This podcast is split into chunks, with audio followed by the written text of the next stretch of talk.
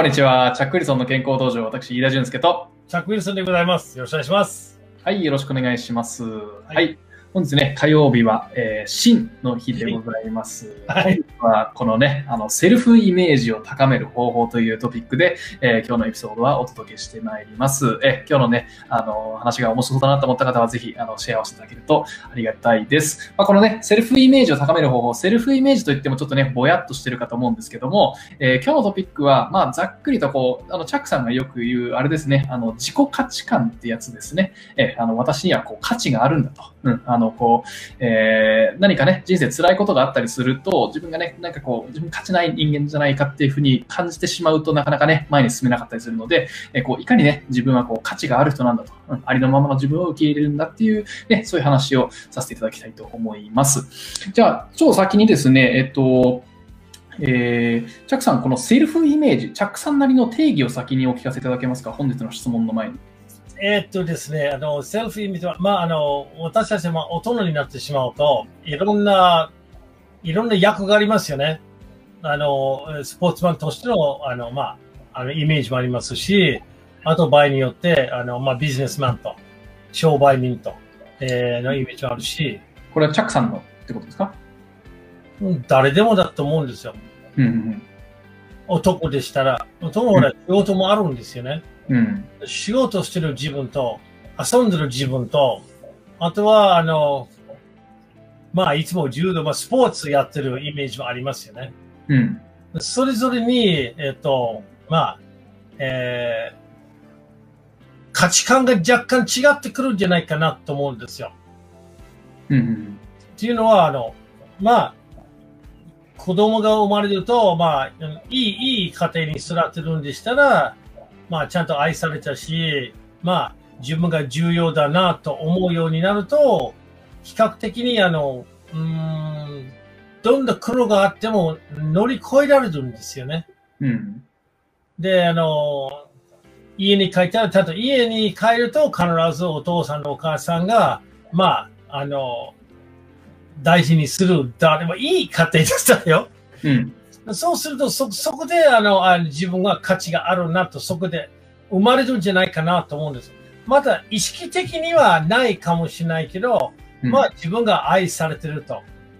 で、親の方がもう、もう神様みたいな存在ですから、うん。あの、親が、あの、愛してくれるんで、ああ、じゃあ私は価値があるんだなと。まあ、これは理想的にいい家庭ですよね。うん。まあ、理想と現実は違う場合もあるんですよね。うん。で、それから、まあ、学校の方にあるいろんなことを挑戦するんですよね。で、どんどんどんどんそれを、あの、親代わりには、まあ、まあ、学校の先生とか、この仲間が、あの、まあ、自分の価値は決めるはしないけど、あの、自分の価値観を、なんていうかな、あの、応援するってことはおかしいんだけどね。うん。あのサポートするみたいな、あの、役なんですよ。確かめるですよね。なるほで、あの、成功例があればあるほど、どんどんどんどんその価値観が、まあ、増えるんですよね。うん。で、ちょっとだけの失敗があっても、まあ、ちゃんと例えば、まあ、家の方に戻るとか友達の相談があれば、それは乗り越えられるんですよね。うん。で、まあ、大人になってしまうと、まあ、社会人になると、まあ、今度仕事始まるんですよね。で誰でも最初から仕事をうまくいくと、まあ、限りないんですよね。うん。でうまくいってる人はうまく、そうじゃない人が、えーまあ、相談する相手がいればよ。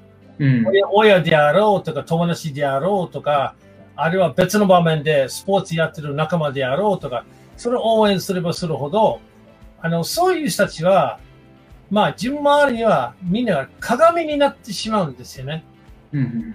で、その鏡のその、あの、ああの、私の自分はこうだなと、私はできる人間と、できない人間、私は価値のある人間につながるわけ。まあ、自信という部分も似てるんだけど、ちょっと違うんですよね。はい。あの、それぞれの、まあ、あの、壁を乗り越えてしまうと、いい結果でしたら、自分の価値が、あの、感じるんですよね。うん。で、まあ、理想でしたら、先に言った通り、あの、まあ、繰り返繰り返しますけど、いい親があったから愛された、大事だなと思って学校に行って、学校の学問的にとかスポーツ的にいいんでしたら、あの、いい大学に入って、いい会社に入って、いい相手見つかって子供を作ってどんどんそういうような、まあ、スムーズな人生があれば、あの、その価値観が疑わないんですよね。うん。ただ、その中でスムーズしすぎると、ちょっとだけに壁があると乗り越えられないんですよね。うん。かりました。OK です。あの、ちょっと、あの、本日の質問ちょっと投げたいので、ちょっと、あの、えいくつかね、その中で質問したいことたくさんあるんですけども、ちょっと先に、あの、聞いてやってる方々に、ちょっと本日の質問をさせてください。えー、本日の質問はですね、えー、これでございます。えー、ベストなえー、あなたを表す、まあ、もしくはね、形容する言葉、これね、形容詞とかでいいですよね。えー、あの、なんでしょう、あの、誠実とかでもいいですし、勇敢とか真面目でも何でもいいんですけども、えー、自分の中で、あの、自分から見て、自分のこう、ベストな状態、うん、を表すとしたら、どんな言葉が当てはまるのか。このね、言葉を、えー、3つ少し考えてみて、えー、チャットでぜひお聞かせください。えー、普段からね、こういうことをあんまり考えることないかもしれないですけども、えこのやっぱセルフイメージっていうのはね、え自分から見てね、あの自分がどういう人なのかと。うん、あのそういう、えー、やっぱあの概念ですので、えここでこうベストな状態の自分が、えどんな人なのかっていうことをね、えちょっと言葉に表す、ちょっと練習を、え練習がてらやってみていただければと思います。でね、ぜひあのチャット欄でお聞かせいただければと思います。はい。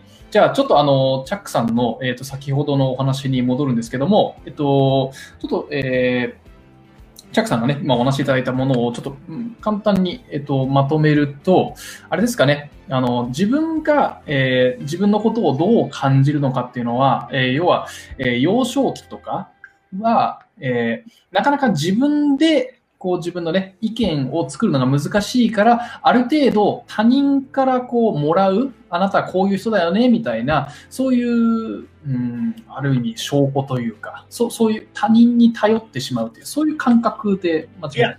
他人を頼るはしないけど、あの、自然に行おうと思うんですよ。世の中に。だから、先に言って、あの、成功例ばっかりだったら、うん、応援するんですよ。うん。だと思うんですよ。まだいいな、いいな、いいな、学校で、ああ、いい、いい点数取ったな、ああ、いい試合したな、と、いい。それはいいんですよ。ただ、あの、全く何も失敗してない人が、よく言葉あるじゃないですか。苦労しないと成功しないと。うん、成長しない。うん。というのあるから。ある程度、ある小さながっかりと小さな失敗があれば、それ乗り越えると、あの、そういう自分の、まあ、あの、自尊心、自己尊敬感が増える場合もある。うん、試すものがないとなかなかそれがない。えっと、ちょっと僕が聞きたかったのは、その前段階の話ですかね。えっと、はい、というのも、まあ、要は、セルフイメージのちょっと定義のところですね。あの、高めていくっていうそこの前に、セルフイメージがそもそも何であって、それどういうふうに形成されていくのかっていうところなんですけど、最初はなかなか自分で自分のこうイメージとか、自分を客観視するっていうのが難しいから、えー、他人、他人からの評価に頼ってしまうっていう、そういう感覚、そういう質問だったんですけども。単には評価してくれるんだったらいいんですよ。うん、世の中ね、結構ね、足引っ張るやつ多いからね。うん、ね。だから、あの、まあ、あの、自分の例にすれば、日本に来る前には、なんであんな国に行くんですかと。うん、で、みんながね、あの、まあ、僕の人生の中では、15歳でなんで筋力トレーニングやるんですかと。なんで柔道やるんですかと。なんで日本に行くんですかと。で、京都になんで東京に行くと。なんで自分の会社作るんですかと。周りが結構ね、あの、応援はする人もいたんですよ。でも、まあ、心配してるならいいんですよね。うん、気をつけてくださいよというような意味だったらいいんだけど、えっ、と、この世の中でそうじゃない人はいるんですね。自信、うん、まあ自信というのは、まあ自己価値観とかと自信は同じようなもんみたいなもんですけど、でもそれがね、あなたが失敗すると、私はやっぱり、やっぱりやってみるべきじゃないなと。うん、そういうような、あの、まあ、あの、自己価値観のない人を言うんですよね。うん自分があんまり尊敬されてないし、自分があんまりいいと思わないから、他のいい人が失敗すれば、あの、あ、私は精神的には強い立場に入ってしまう。あ、やっぱりだなと。あ、やっぱり自分のやってないこ、やってないことは、まあ、確かめるみたいなもんですちょっと難しい、その辺が。うん。だから、あの、まあ、いい、いい人生でしたら、あの、それを難しくないんですよ。でも、すべての人はそうじゃない。だからスポーツえー心理学が救ったんですよ。うん。意外とスポーツやる人が、すべてのスポーツやってる人は、すごくいい選手じゃないんですよね。うん。いい選手もいるし、良くない選手もいるんですよ。で、あの、年を取れば取るほど、あの、自分のやってることを確かめる必要があると思うんですよ。自分のやってることを確かめる必要って、それ、それ、ちょっと言い換えてもらえますか？どうどういう意味なんでしょうか？れそういう、まあ今こういうことやってますと。でなかなかうまくいってないなと思うほどうまくいってない。じゃあ、なんでうまくいってないかどうかと。うん。あの、ちゃんとその分析すれば、あこういう、これで、これで、これで、これでうまくいってないなとか、それを治れば良くなるんじゃないかなと。それは賢い方ですよ。うん。ただ、自分があんまり価値がないなと、ああ、じゃあうまくいってない。やっぱり私はうまくいってないなと。ああ私はやっぱりダメだなと。じゃああんまり私はやっぱりそういうような失敗する人間だなと。そしてどんどんどんどんどんどん落ち込んでしまうし、うん。で、あの、挑戦しようとしない。うん。つまり失敗する怖くなるか。なんで怖くなるかどうかっていうのは、あの、自分、自分の、あの、まあ、潜在意識の中の自分、うん。自分その、あの、価値のある自分には、あの、傷つくから。うん。だからしない。最初から。このままでいいと。この、挑戦して失敗するよりは、最初から挑戦しない方がいい。うん。そういうね、あの、そういう戦いは、えー、一人でなかなか大変。だからスポーツ心理学者がいい選手についてるわけ。うん。アメリカのスポーツチームは必ず心理学者がついてるわけ。あの、すべての選手はパフォーマンスがあんまり良くないと。なんであなたのパフォーマンス良くないんですか？と。なんでそのやろうとしない？なんでリスクを起こしませんか？いやーそして、あの、試合に近くなると、もう自信満々じゃないとダメだねと。うん。あの、よく、あのボクシング選手よく見るじゃない？どこでも。まあ、タイソンであろうとか、アリであろうとか、周りの人いっぱいいるじゃないですか。あの、ロッキーという映画見た？あーロッキーね、あの、見てないんですけど、話の大体わかります。はい。そして、あの、その選手が、あの、まあ、試合出る前に、あんた強い、あんた強い、あんた強い、あんたロッキーバルボール、あんた強い、あんた強い。大丈夫、あ、あ、そ一番最初、一番最初。相手が、あの、あの、なんていうか、クリード。クリード黒人の相手にするわけ。現在の世界チャンピオンで、ロッキーが挑戦者。で、クリードの周りのその指導者が、あんた、あんたクリード、あんた強い、あんたできる。あの、こいつは何でもない、素人。あんた大丈夫、大丈夫、大丈夫、大丈夫。でも、もともとあの言いたかったのは、クリードは、それほど自分が好きじゃなかったんだね。うん。でそうすると、試合になると、その力は来ない。最後まで頑張る力がないわけ。まあ、このロッキーとレイがちょっとあまり良くないかな。でも、ああいう監督とそういうあの選手の、えっと、やりとりうんが結構西洋の選手にあるんですよ。うん。世界大会に行く、大会に行くんだったら。自分が好き、自分が、まあ自信、自信つながるからね。で、あんた強いだよと。で自分をね、自分は、だから、あの、理想的な育ち方だったら、それはそれほどしなくていいかもしれないし、でもそうじゃない人がいつも自分を疑ってるわけ。うん。自分の行動が疑っていいんだけど、自分を疑っちゃダメ。うん。うん。自分がどういうふうにやるかどうか、それ、ただ、自分はできるよと。俺は強いぞと。他の人をしたら、まあ、分かってないだけだから。見せてやるよ。見せてやる。あの、あの、もうちょっと分かりやすい例にしましょうか。えっと、ちょっとそこで一回、一回ストップしていいですか？えっと、チャックさんの、えっと、えおっしゃってくれたところで、一つ僕の中でピンときたのが、えっと、自分の行動は疑ってもいいけど、自分を疑っちゃいけないっていう、そこ何かありそうだなっていう気がしたんですね。あの、多分、チャックさんがお話しいただいたところって、えっと、多分セルフイメージに関連する部分もあれば、えっと、自信とか、まあ、モチベーションとか、多分いくつかの要素がこう、まあ、絡む。まあ、こういうね、心理学的なものって、あの、オーバーラップもね、たくさんあるので、えー簡単にあの言うのは難しいと思うんですけども、セルフイメージってやっぱ自分の見え方じゃないですか。はい。で、その、まあ要は、なんでしょう、こう、鏡にね、自分の姿を映し出した時にこう、見えるものっていう、そういう、そういう感覚なんですよ、僕の中では。でも私言いたい、私言いたいのは、自分を愛して自分の価値があると。はい。自己価値がたっぷりある。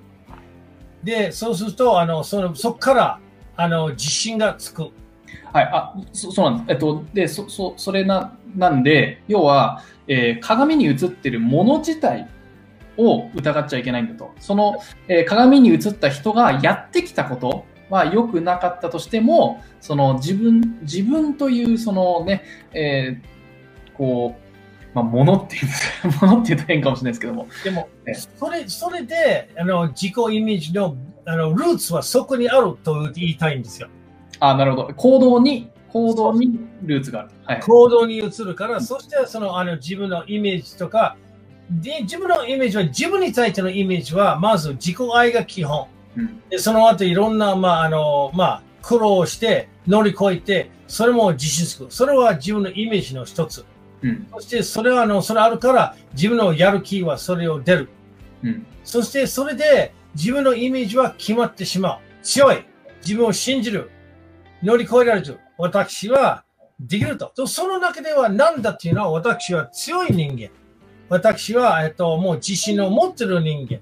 私は、あの、えっと、やってみれば、やろうとすれば、やる意味があればやるっていうイメージになってしまう。うん。で、それは一つの、あの、一番コアの部分じゃない、じゃないと思うんですよ。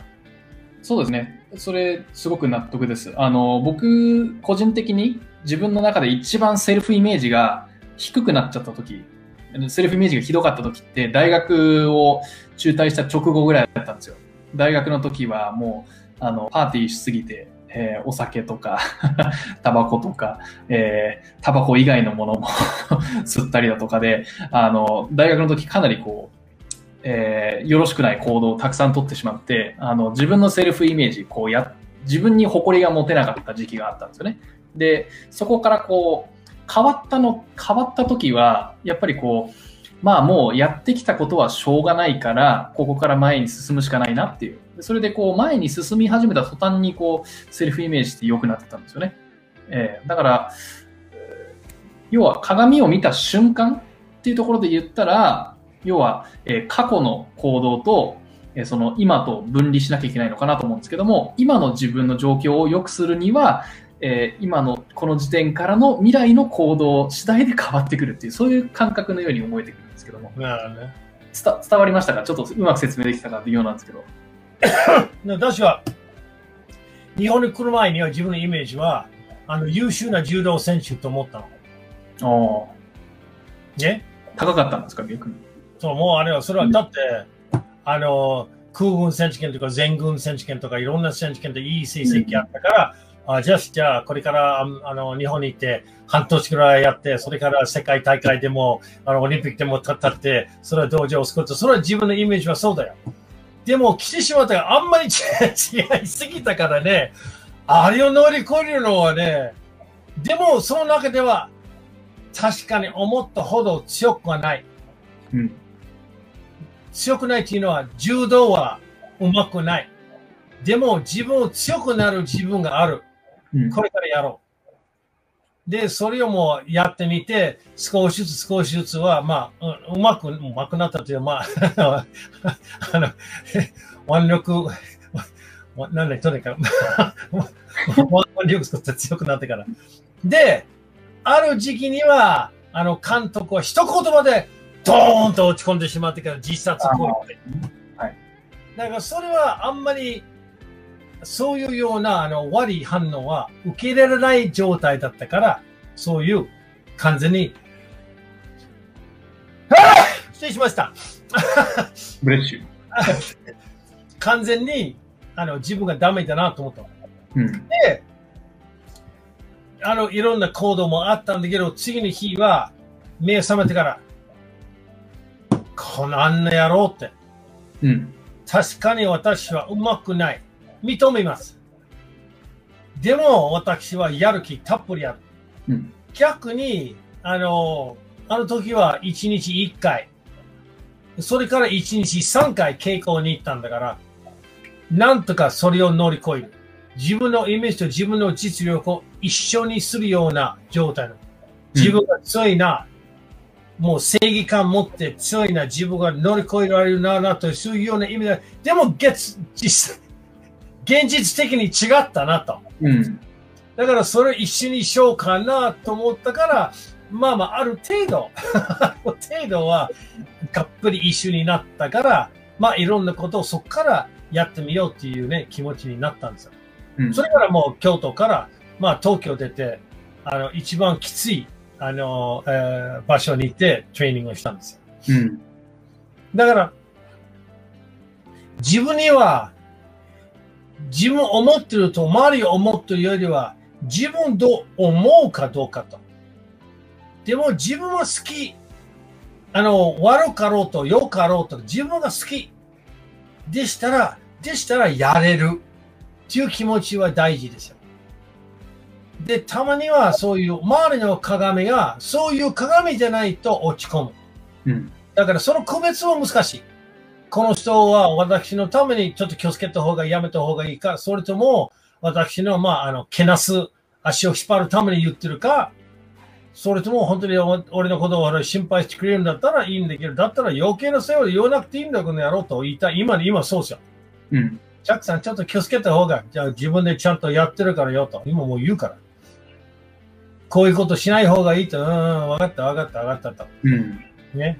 もうほとんど自分で決めるから。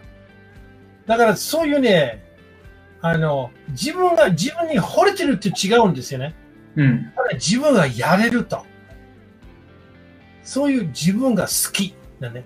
それをなるのは、あの、良ければ若い頃からあるんですよ。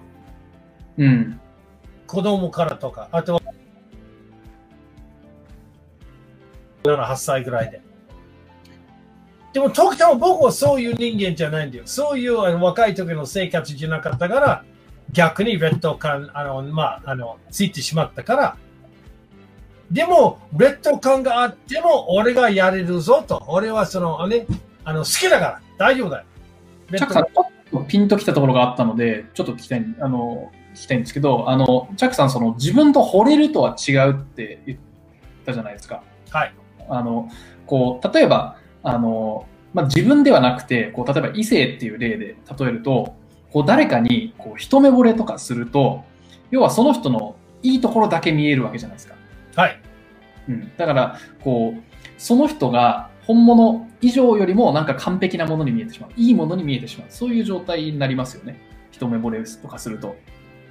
あの、少なくとも僕の体験上そうなんですけど。で、それ、それと、この、との、との区別なんですけど、まあなんかこう、えーどっちかっていうと一目惚れじゃなくてなんかこう愛してる状態に近いのかなっていう。だからもう愛の状態まで行くと、要はもうその人のね、欠点とかもそういうのも分かってて、ありのままをこう受け入れてる状態。うん。あの、チャックさんの言ってる惚れた状態じゃなくて、えーこう自分を受け入れるみたいな、その、要は惚れてると、こう愛してるの違いなのかなってこう聞いててピンときたんですよね。えーだからセルフイメージをこう高めるならば自分の長所だけこう見見て惚れ込むんじゃなくて長所もあって短所もあるんだよ。で、それで OK なんだよっていうね、そういう状態に近いのかなって聞いてて思ったんですけども、そんな感じで、あ、もうね、あの、まあ、申し訳ない、いつも柔道の話するんですよ。柔道の中で謙遜があるんですよ、謙遜。はい。必ず自分より強い人は必ずいる。で、他の上手い選手、あ、この人上手いなと。で、この人に掘るんじゃなくて、この人はの動力とか、この人の結果、この人の技の書き方、それを見てて、ああ、いいなと思ってるわけ。うん。で、自分が例えばそういう風になってもよ、自分が惚れてしまうと、進歩がない。十分と思うから。自分は愛してるよと。で、自分は好きだけど、でも、あの、惚れてしまうと、自分は失敗できないんじゃないかなと。そして自信が過信になってしまうから、あの、現、現状態と、ちょっと離れてるんですよ。自分の存在って。自分が、あの、自分が好きだけど、十分すぎるんでしたら、逆に自信が過信になってしまうわけ。現実と離れるわけ。だはいそうそうすると、あの、柔道だったら、ああ、じゃあ俺は試合、もう試合いっぱい勝ってるから、じゃあ稽古しなくていいから、あれもう十分俺は強いんだよと。うん。そういう状態になっちゃうんですよ。うん。うん。ね、あじゃあ、まあ、あの今日トレーニングやったから、あもうこれ以上はトレーニングしなきゃいけない。もう十分、あの、誰だ。でもそれはないう。んそれはない。人は変わるし、自分も変わるし、自分が、あの、まあ、あの、大好きは変わらないけど、気をつけないと、うーん、自分が偉いなと思うようになるわけ。そうですね。だから、まあ僕が言いたかった、まあ要は惚れてると、まあ要は愛してるの違い、そういうところだなってそういうふうな。考えでしだから僕はあのあの芸の仕事やったんだ。周り、ああ、チャックさんすごいよ、チャックさんすごいよ、チャックさんすごいよ、ああ、よくやったなと、ああ、いい演技だな、ああ、よかったな、おいよかったな、ああ、よかったなと。あの、半分飲めなかったけど、少しは飲んだなと、やっぱりね。そしてちょっと天狗になりそうだ。あ、じゃあ俺は特別だなと。特別じゃねえんだよと。特別に強いと言ってもいいんですよ。それは構わないから。ただ、特別に強いと、あ、この人はちょっと例外的に。ああ、まあ、チャックさんはおっさんだけど、まあまあ、やれるなと。それはもう自信でいいんですよ。でも、あの、そうすると、じゃあ、25歳の現役選手とやってみたらどうなのや、それは違いますよと。うん。だからそういう意味では、そのバランスは難しいですよ。ね。自分を愛するけど、掘るはダメだから。うんね、で、あの、まあ、自信たっぷり持ってけど、過信はいかんと。ちょっとあの、自信の話がだいぶ混じってきたので、あのはいセルフイメちょっとそこをちょっと取っ払って、セルフイメージのところに集中したいんですけども、はいちょっとここだけクリアにしていいですか、うんと要はセルフイメージのところ、えっと、えーセルフイメージっていうのは、要は現実のありのままの自分を見るっていう、そこのかそこの定義だけ、はい。そそこは間違いないですか？間違いないです。わかりました。じゃあ、そこを前提として、じゃあ、こう、ありのままのこう自分をこう見つめて、それでこう受け入れるっていう、そのプロセスはどのようにして行われる、行われるというか、行うのがベストなんですかね？チャックさん的には。僕の自自己イメージ、自分のイメージ、自分はこういう人間だなと。まず第一は、あの、正義感は第一。えっと、これはチャックさんのセルフイメージってことですか？はい。えっと、うん。そのセルフイメージは正義感の人間だと。うんで、えっと、自分は価値があるけど、あの、ななんていうかな。自分がどういう人間かどうかっていうのは、問題があれば、この問題をぶつかって倒しましょうと。うん。その積極的に。まあ、例えばこの話ちょっと時間からがいいですか？例えば、大きな壁があるわけ。ある人が、その壁をどうやって乗り越える？登った、登った、登って乗り越える。ある人が回り道を探すわけ。ある人が中に掘って、中に突っ込んで通るわけ。僕は、この壁をぶつかって、ぶつかって、ぶつかって、ぶつかって、ぶつかって、倒れば前に進む。それは僕の存在だと思うんですよ。うん。僕のイメージの一つ。で、あの、迷惑かけないし、あの、正しい存在はできるだけします。うん。あとは、まあ、その2つがメインですね、僕には。うんえっと、ちょっと多分僕の質問がちゃんと伝わってなかったのかもしれないですけど、うんとまあ、チャックさんとかじゃなくても、例えばもう誰でもいいので、こう自分のね、あの状態、うん、こうありのままの自分をこう見つめて、えーセルフイメージをこう、えーまあ、自分のセルフイメージをこうまず認識して、そこからじゃあ自分のセルフイメージを高めていこうってなったら、そのステップというか、そのメソッドはどんなう風なイメージになるんですかね。それは僕僕にけあの返事すればいいんですか？ではなくて、どっちかというと、こうなんかメソッドみたいな感じであ、お客さんの中で考えてるものはありますか？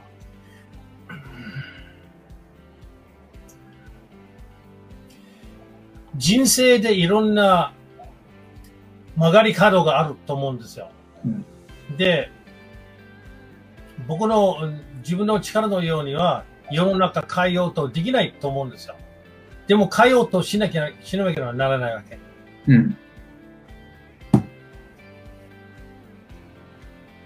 まあ、自分を今まで、まあ特に今の年齢ですよ。今の年齢で今の経験でしたら、今までやったんだと。どんな曲がり角来ても私はそれを乗り越えられるわけ。んちゃんとあの考えて、問題を見てて、あの、そして前に進むわけ。前に進むのは一番重要ですよね。うん。結果が悪かろうとよ、あのーよく、よくなくても、あの、とにかく前に進む。うん。前に進むと解決が生まれるわけ。それでいろんなことは自分、自分のこともそうだし、世の中のことを分かってしまうんですよね。うん。方法としては私はそれしかないんですよ。とにかく前に進む。あの、まあ、できるだけあの、まあ、周りの人のアドバイスを聞いたりするかもしれないし、でもとにかくその問題をぶつかって、あの、なんとなく解決します。うんでも、そっちの先にことわざ、ことわざかどうかという、あの、苦労しないと成長しない。うんだから、成功すれば成功。失敗でももっと成功する。そういう意味、そういう意味ですよ。そういう、うん、生き方だね。まあ、最初の方に出てきたことですけどね。まあ、案外それぐらいシンプルなのかもしれないですね。それが難しいとしても、あの、結局のところはアクションが、こう、えー伴ってこそ、こう、セルフイメージがね、高まっていくっていう、そういう感覚なんですかね。間違いないです。間違いないです。間違いない。で、先に言ったように、うまくいけなくても、その少なくてもそれはうまくいけないんだなと勉強になるから。ああ、分かったなと。で、成功すれば、じゃあ、新しいことを学んだんじゃないかよと。うん。で、思ったほどの結果出なくても、まあでも無事に乗り越えて、今度は同じような条件必ず来るから、じゃあ、今度は、あの、もっとうまくいくのと。うん。ね。そういうような人生の進み方ですよね。うん。あの、大平さんからもコメントいただきましたけども、えー自然体と、うん、芝居かかったことを言わない、しない、思い上がらないように気をつけるって。うん。これ、ここ、ここにもね、エッセンス詰まってる気がしますね。ありがとうございます。ねだいぶちょっと遠回りしましたけど、なんとなく、あの、見えてきた気がしますね。えっと、まえ。あ、じゃイナさんは？あ、ん？はい？イナさんのセルフイメージは？えっと、あれですか、今の時点ってことですか？あ今の視点。今の29歳？はい。僕、自分のセルフイメージ、だいぶいろいろこう、曲がりくねってきてるんですけど、あの、今日の本日の質問って僕結構、その、あの、僕コーチングをやってるので、あの、これは結構僕、クライアントにもする質問なんですよ。で、デスクにこうやって貼ってるんです。ベストの自分を表す 言葉を。勇敢誠実正直って、はい。これを僕、自分に言い聞かせて いるので、ベストな状態の自分のセルフイメージはこれですね。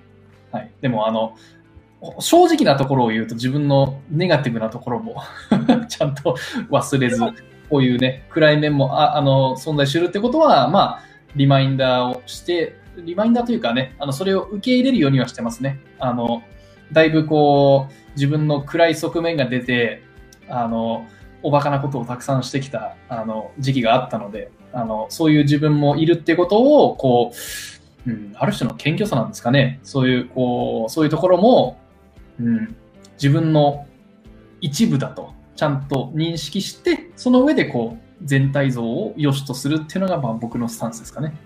まあ、人生は迷路だからね。うん、どんな曲がり角が来るか全くわかんないわけ。うん、だから、あの、これを乗り越えたから、あ乗り越えただけで、じゃあ今度は同じように乗り越えるっていう限りないんですよね。うん、でも、それにしても、あの、前に進むしかない。うん、で、あのできるだけ、あの、自他共栄っていうような言葉には、ね、あの、周りの人間の存在を尊敬しながらやった方がいいわけ。うん、自分だけじゃないから、今日は自分のことはよくあったんですね。そうですね。自分のセルフイメージを受け入れると、なんか他人もありのまま受け入れそう、受け入れられるような気がしますよね。でも、まず自分の戦いをこれなあの乗り越えないと、周りには、ね、何も力にならないからね。そうですね。それは、それは人生だ。それは人生面白いと思うんですよ。うん。ね。最大的な挑戦が、えっと、うちの人間も言うから、あの、自分の人生は自分を乗り越える人生だった。うん、まあ確かにそれあります。うん、皆さん聞いてる人もどう思いますか？あの、本日の質問もいくつかコメントいただきました。大平さん、ありがとうございます。竹巻さんは、クー、エル、遊ぶ。あこれは CM の話ですよね。あの、本日の質問、ちょっと回答、えー、坂巻さんと松浦さんいただいたので、えっと、あ、あの、新しく見ていただいている方はですね、えっと、本日の質問、ちょっともう一回だけお見せしますね。もし皆さんよかったら、えー、お答えいただきたいんですけど、本日の質問はこれです。えー、ベストなあなたを表現する、うん、形容する言葉3つです。はい。これぜひ、えー、お聞かせください。じゃあ、回答をちょっと、えー、出しますね。えー、坂巻さんからは、あ、これじゃない。どっちだ？えー、会う、聞く、自然体。この会うって面白いですね。人とこう、ネットワーキングをするという解釈なのかわかんないですけども、聞くってこれ、なんか傾聴みたいな感じですかね。ちゃんと聞く耳を立てるっていう、そういう感覚ですかね。あとは自然体。自然体すごくいいですよね。自然体ってこう、自然体じゃない人ってね、すごいやっぱ目立ってたりするんですけども、自然体の人ってこう、えー、なんか表裏一体感がない感じで、やっぱ信頼もできますし、うん、あの、自信の表れでもあるのかなと思うので、自然体ってすごくいいなと思いますね。あの、あとは松浦さんもいただきました。優しさ、強さ、姿勢、姿勢。これもいいですね。いや、でもあの、理想、理想でいいんですよね。あの、ベストな状態。自分のね、いい状態のエッセンスについての、えー、これはね、あの、質問でもありますので、全然これで、えー、いいと思います。あの、素晴らしい3つの言葉だと思います。ありがとうございます。後からまた他にもね、他の方々もぜひ、えー、コメントをいただければと思います。じゃあ、なんとなくで、えっ、ー、と、今日のトピック、このね、セルフイメージってね、あのまあ、シンプルなものじゃないんでね、えー、あの、若干なんかこう遠回りで、えー、こう、えー、討論し合いながらのね、あの、話になりましたけども、じゃあちょっと僕なりに、えっ、と、まとめさせていただきます。えっ、と、まずじゃあセルフイメージのというところの定義なんですけども、まあ、自分を第三者視点でこう見たときのね、うん、自分をどのように、えまあ、捉えるかというか、うん、自分の全体像を見てどのようにね、えあのどんな人間なのかっていうことを解釈するかっていう、そういう定義で大体、えー、まとまりました。で、えっ、ー、と、そこからこうセルフイメージを高めていく方法というところで言うと、まずは、うんと、前進しなければいけないっていう、これが、えー、まあ、チャックさんとのね、えあれで分かったところとしてはもう大前提であると。うん、あの、前進をし続けていくことによって、自分のセルフイメージは変わってくんですよっていうことですね。で、あの、前進をするための前条件として、やっぱりまず自分のセルフイメージありのままを受け入れるってことをしないとなかなか前進するのは難しいと思います。だからね、えあの自分のこれまでやってきたこうダメなこととかを、えー、否定的とかになりすぎず、自分の短所とかね、あのやってきた間違ったことも自分として、えー、受け入れて、えあの前に進み続けるってやつですね。はい。そんな感覚です。今日のところは。はい。あの、それでなんかもう一つ浮かんだんですけど、チャックさん、あの、な、なんでしたっけ？これ、あの、聖書の言葉なのかな？あの、えー、hate the sin, love the sinner って言葉、わかります？はい。あの、なんだ、えー、罪を、罪を嫌い、罪人は愛するってやつですね。はい。あの、あの、罪人愛すということは、愛っていう言葉はないね。うん。許すだねと。まあそうですね。でもまあ、まあ愛ってもしかしたらそういうところ、許すのね、言い換えなのかもしれないですよね。まあ、あの、うまい人、うまい、あの、付き合うんだったら、みんなが、あの、完全にパーフェクトな人間じゃないから、でも、それを、あの、まあ、どのぐらい受け入れられるかどうかと。ただ、程度の問題ですよね。その人の行動とその人の性格が一緒になった場合もあるからね。うん。だから、あの、最近のその世界中のその国にトップ、あの、に立ってる人間を、これです。多分。罪を憎んで人を憎まず。うん、これですね。ああはい。はい。ありがとうございます。でも、あの、世界中のそういうなんかあの支配者うん。が、その辺はどう、その、その行動があんまり人間的じゃない、人間らしくないけど、でもその人間、その人は人間だから許す？うーん、えっと、非人道的なことをやってきた人っていうことですか？はい。まあ、多分この言葉ってね、あの、まあ宗教の言葉なんで、多分そうなんじゃないですか？で、多分は、まあ我々の社会を見てもね、あの、罪を犯してもある程度守られるところあるじゃないですか。多分これって宗教的なところが多分ね、ベースなんじゃないですかね。まあ悪いことやってきても、どこか救いの道がこう、残されてるっていうのが多分こういう言葉の、うん、オリジンなんじゃないですかね。まあ僕の勝手な解釈ですけど。うんまあ、そういう、あの、思ってくれば、あの、心のあの余裕があるんじゃないかなと思う。僕にはその心の余裕はありません。厳しいですね。私は、私は、あの、厳しい。あの、僕はそんなに厳しい人間じゃないんですよね。あそうですか。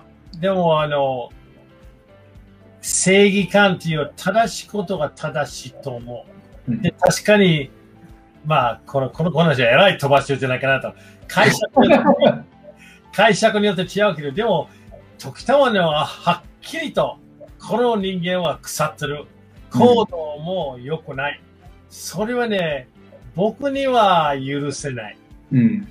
でも、それは、あの、僕は、まあ、この年だからそうかもしれない。若いこと言う人かもしれない。まあ、それは置いといて。ちょっとなんか、もう哲学的になってしまうから。まあ、哲学的な領域に入ってきますよね。ねでも、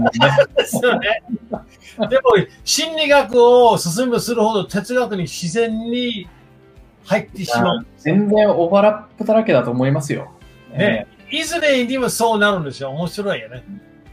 えー、大体、やっぱ心理学者も哲学者も、その、答えようとしてる質問がね、大体共通であ、共通なんで、しょうがないですよね。あの、たまたまその、要は、その答えをこう見つけるためのルートが違うだけですよね。数、あの、あ例えば科学もね、元、科学とか宗教も元をたどればそうですよね。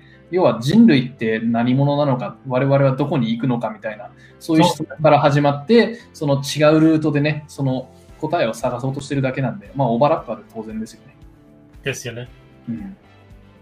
まあなんか、だいぶなんか深い話ができて楽しかったで す。す、すみません。あの、ああの、義のとこによく見てください。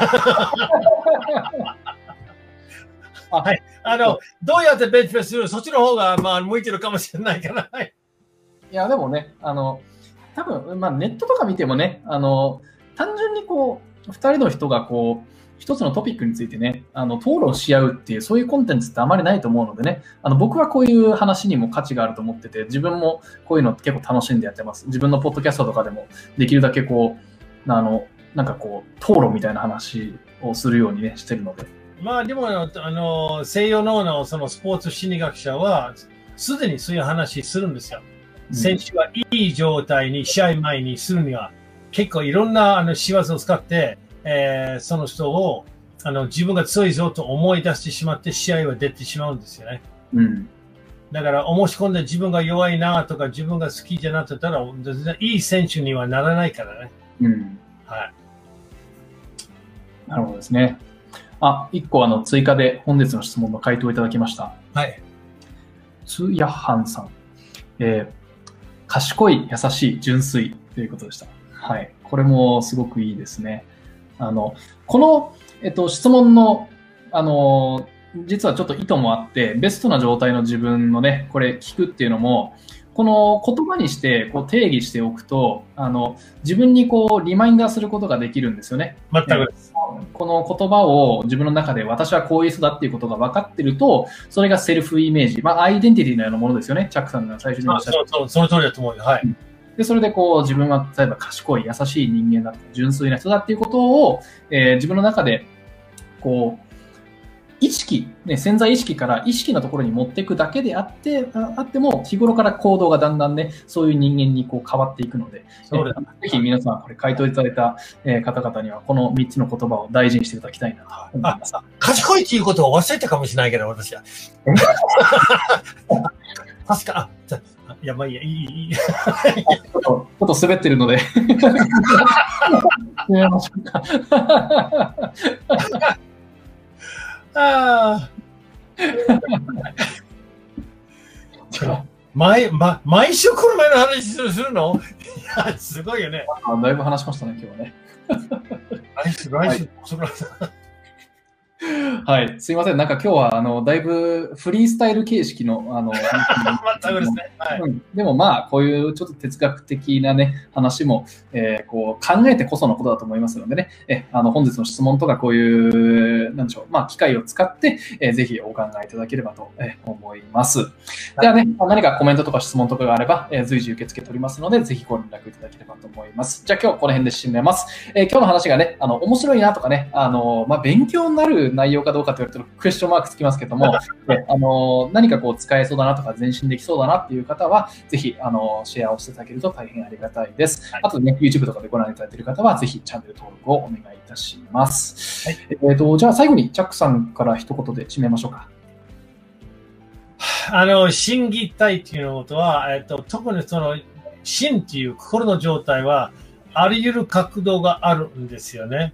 で、まあ、自分の経験、ほとんど自分の経験で今まで勉強したことをそのままで伝えてるから、ただ、これはあくまでも、あの、私の人生の中でこれは正しい、あの、考え方と自分で思ってるわけ。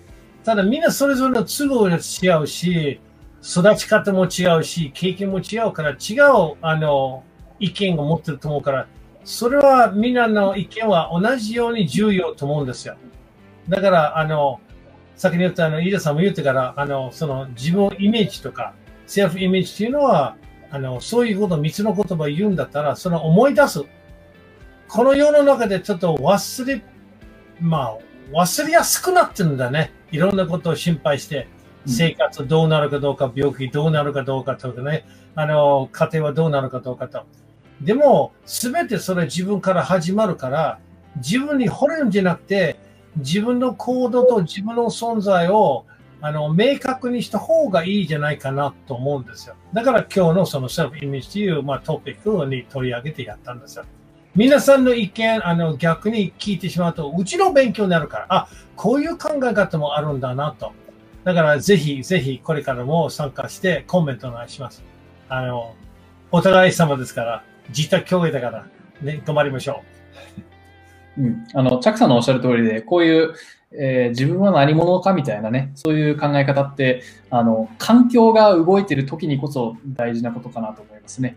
えー日常、当たり前の日常の時っていうのは、えーその中でね、えーあの、平常運転するのっていうのは難しくないですけども、特にこのね、あの、この1年間コロナとかでね、あの、環境が目まぐるしく変わっている時っていうのは、自分が何者なのかっていうことがはっきり分かってないと、その中でどういうふうに適応するかっていうのがね、えーあの分からなくなったりするので、あのチャックさんのおっしゃった通り、こういう時期こそ、多分こういうトピック大事なのかなと思いますね。